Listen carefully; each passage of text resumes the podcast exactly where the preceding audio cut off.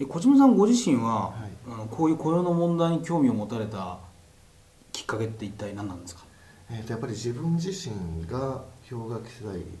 ていうことも、まあ、あるんですけどただ個人的になんていうかこう被害者意識みたいなものは実はあまりなくてやっぱりこう社会全体が何かこう非正規雇用とかそういうのが増えてきてすごい問題だなと思ってた時に何かあの若者はあのこう堕落していてそれだからこういう非正規雇用という働き方が増えてきたんだと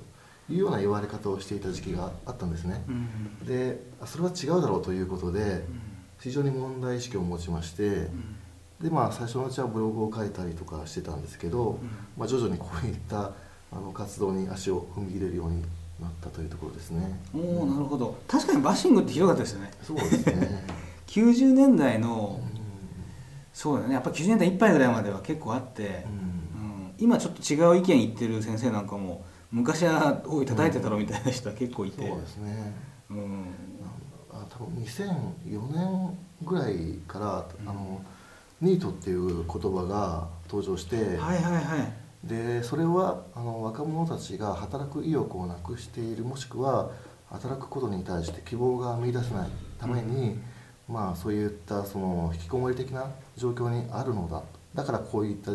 層が増えているのだとうん。いうようなことを言われてすごいなんか若者バッシングというか、うん。そういうことをされてた時期があったんですけど実はあれ調べてみると、まあ後で本田由紀先生があの指摘してるんですけどあゆきちゃん。えーあのあれは単なる統計上の数字であって実はあの中には病気療養中の人であるとか資格取得のためにあの独学で勉強をしている人とかそういう人も多数含まれていたんですね。だから、あのいわゆるマスコミで喧伝されていたようなああいったニート像っていうのは本当はごく一部であって実際増えてる層っていうのは実はそういう層だったんですよね。うんうんうん。そうだね。あんまりそのロストジェネレーション問題とは直接関係がないですよね、うん。ニートの人たちって。たくさん、まあ、たくさんいるんだけども。えあまりその非正規だとかいう問題とは直接関係は薄くてえあのもっと別の社会全体の価値観の変化というかうん柔軟性を失ってる社会で一つ関係あるのかなって気がしますけどね。でもその最近ですねここ23年就職新卒採用って売り手市場だったじゃないですか。そうですね。うん。それでそのせいだと思うんだけども、え若い人なんかでなんかものすごくねフリーターとか非正規雇用に対してねネガティブなイメージ持ってる人っていうのが、あの割と増えてるって話は聞くんですよ、うんうんでこれについてはなんか心当たりとか終わりですか、うん、まあやっぱりあの自分がこう簡単に就職できるのに、ええ。ーわざわざそのアルバイトとか非正規とかっていう働き方を選ぶのはわからないとかっていうのもあるでしょうしそもそもあの、学校教育の中でやっぱりフリーターバッシング的な教育っていうのを受けてるんですよね彼らああなるほど、うん。要するにこういうなっちゃダメだよみたいな、うん、こういうふうになったらうんダメだよとこういう働き方は良くないよ。あの君たちはちゃんと正社員になって一つの会社で働くんだよっていうような、まあ、教育がされてたんですよね。めちゃめちゃ昭和的だね、え そういえばどっかの次第がえ、え。あのちゃんと就職活動しないとフリーターになるぞみたいなこと書いてて すごい叩かれてたけど。えそうですね。うん。炎上ちょっと大学名出せないんですけど あのすごい叩かれてましたね。で、うん。うんまあ後であの削除されましたけど、うん、でも大なり小なりそういう教育をしてますよねしてます絶対に、ええしてます。あ文部省がお金かけてやってましたから ちゃんと。ね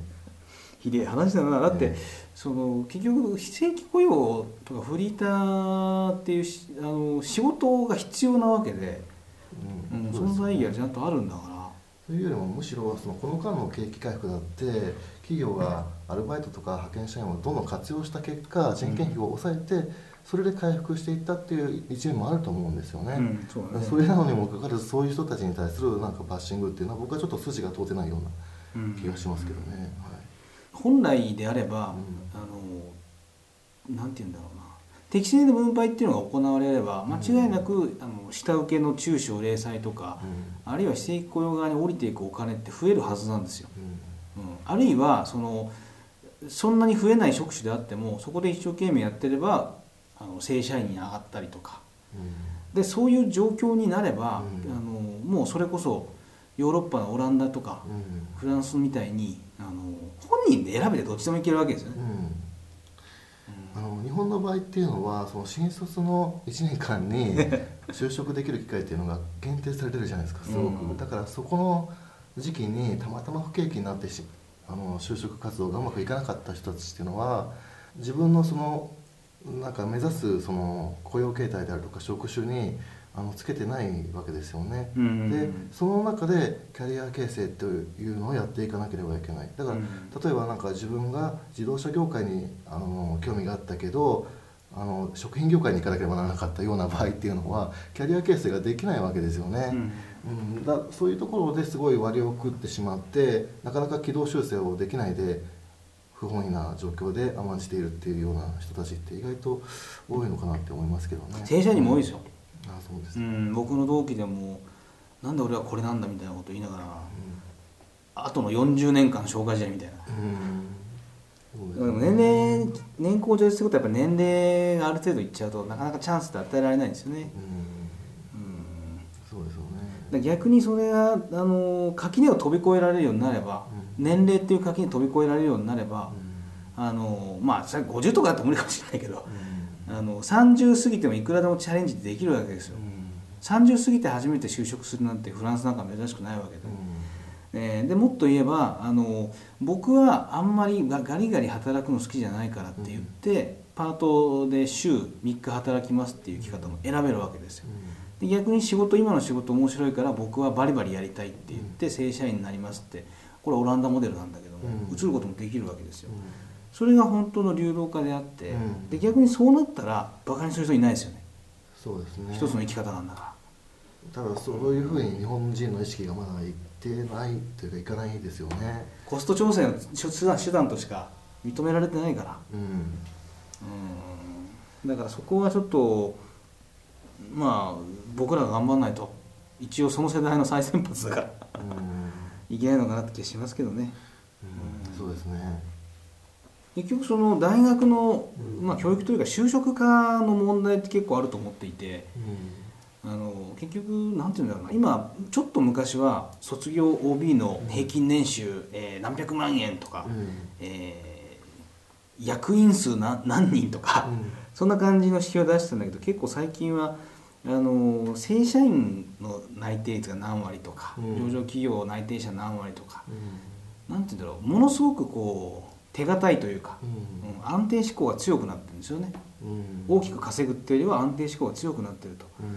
うん。うんまあ、結局これは親の世代が求めてるんだろうなっていう気はするんですけど、うん。うんそういう影響で学生の補修化っていうのはすごく拍車かかってるのかなって思う時ありますね。うん。あ結局だから大学が学問をやるところではなくてもうほとんど就職予備校みたいな形になってしまってるんですよね現在時点で。ううんん、で昔は、まあ、大学はとりあえず学問をやってであの仕事のスキルとかについては企業であの仕事の中で学んでいくあるいは研修を受けたりして実力をつけていくっていうのが主流だったんですけど企業の方にもそういう余力がなくなってしまったんですよね。うん。でだんだんだんだんあの、まあ、大学とか行政とかあるいは個人にそういうのが押し付けられてしまってでそういう余力がない人たちがなかなかそのキャリアを身につけられないというような状況になってるんじゃないかなというふうに思いますけどね。うんやっぱりこの10年でうん。企業が新卒採用の時に求めるハードルってものすごく上がりましたよ。即戦力だからよくコミュニケーション能力とか言うじゃないですか最近、あれって要するに幹部候補なんですよね、うん。うんリーダーとして引っ張っていかなきゃいけないから、うん。コミュニケーション能力が絶対必要であると。だかうん。ら昔はあの少々ポカンとしたやつでも、うん。あの元気が良かったら取ってくれてたんですよ、うん。うん。年功序列で必ず上がれたから、前年度以上の人取ったから、だけど今はもう本当の幹部候補だけにしようと思っててあのそうじゃない人って結局取らない切り捨てるんですよね、うん。そうですね。だから新卒で、えー一度漏れてしまうとさっきも言ったけどあのうん。階層化になってしまって、なかなか抜け出せないと、うん。うん、だからそこもやっぱりちょっと変えていかないといけないんだよな。うん。新卒一括採用っていうその観光が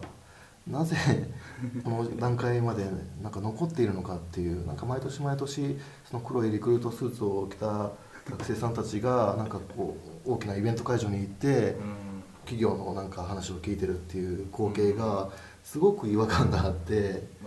うん、日本に来た外国人みんな驚きます、うん、そうですよね。で10年前ぐらいからもういそいかさえやめようという声はあるんだけども、やっぱ変わんないですよね。そうですよね、相変わらずやっぱり多分その年功賃金っていうのもあると思うんですけど、うん、それ以上にやっぱり偏見というかこう一旦道を外れた人というかですね、うん、フリーターになった人っていうのはどうせろくな働きをしないんじゃないかとか、うん、あるいはそう何回も何回も転職してる人っていうのは、まあ、企業に居つかないのではないかとかそういう見方をされることが多々あって、でも実際フリーターで働いてる人たちはすごく一生懸命だし、まあ、転職を繰り返すにしてもそれは本人の都合というよりもその雇ってる方の都合で辞めさせられてしまうことだってあるわけですよね、うん、そういう実態が把握しきれてなくて単なるその先入観とかでまあこういう人間はダメだと履歴書で判断されてしまうと、うん、そういう、まあ、それはだからそういう偏見が根強いためにやっぱり20代30代過ぎてもほとんどまともな企業は雇ってくれないみたいな、うん、うん、そういう状況が、うん、あるのかなと思いますけど。うん。でももったいないですよね、新卒一括すぎは結局パイプラインみたいなもので、うん、あの企業の需要が少ない時は漏れちゃうんですよねそこからボタボタボタボタ。だけどあの逆に景気が良くてもっといっぱい欲しいもっといっぱい欲しいっていう時は足りないから あの、困っちゃうと、であのじゃああと漏れた人はどうするんだっていう話も出てくるわけで、うん。だから結局もう今の時代になって維持できないんですよね新卒一括採用個別の企業にとってはそれが合理的なのかもしれないですけど、うん、国全体で考えた場合にはすごい損失だと思いますよ。損失確かに損失で、うん、人材を育てていかないっていうのは、うん、せっかく教育だってやっぱり税金が入ってるわけですからね、うん。あともっと言えばその下の方で安く使われている人これは非正規だけじゃなくて中小零細の人もそうだけど、あの大手の若者もそうですよあのそういうところに育成けじるよりはさあの上で無駄に無駄飯食ってやつ絶対いるんだから、大手の中に、そこをまあクビにしろとは言わないけどある程度削った方がいいと思うけどね。そう。まあでも、まあ、いろいろ今までも判例とかで不利益変更とかそういうことでやっぱりそういうところは労働組合強いので、やっぱりそうなかなか難しいんでしょうね。難しいですね、うん、日本だけなんですけどねホワイトカラーの賃下げができないっていうのは、うん、賃下げができないっていうのは何を前提としてるかというと要するにあのやっぱりあの高度成長期の右肩の経済成長を続けていた時期に確立された制度なんですよね年功序列賃金そうです。まあ、終身雇用っていうもの。60年代ですね、ええ、でついでに言うと新卒一括採用も当時はその労働力が全然足りてなくてだからなるべく学校を卒業してからブランクを作らせないために新卒一括採用というようなやり方が多分根付いていったと思うんですよ、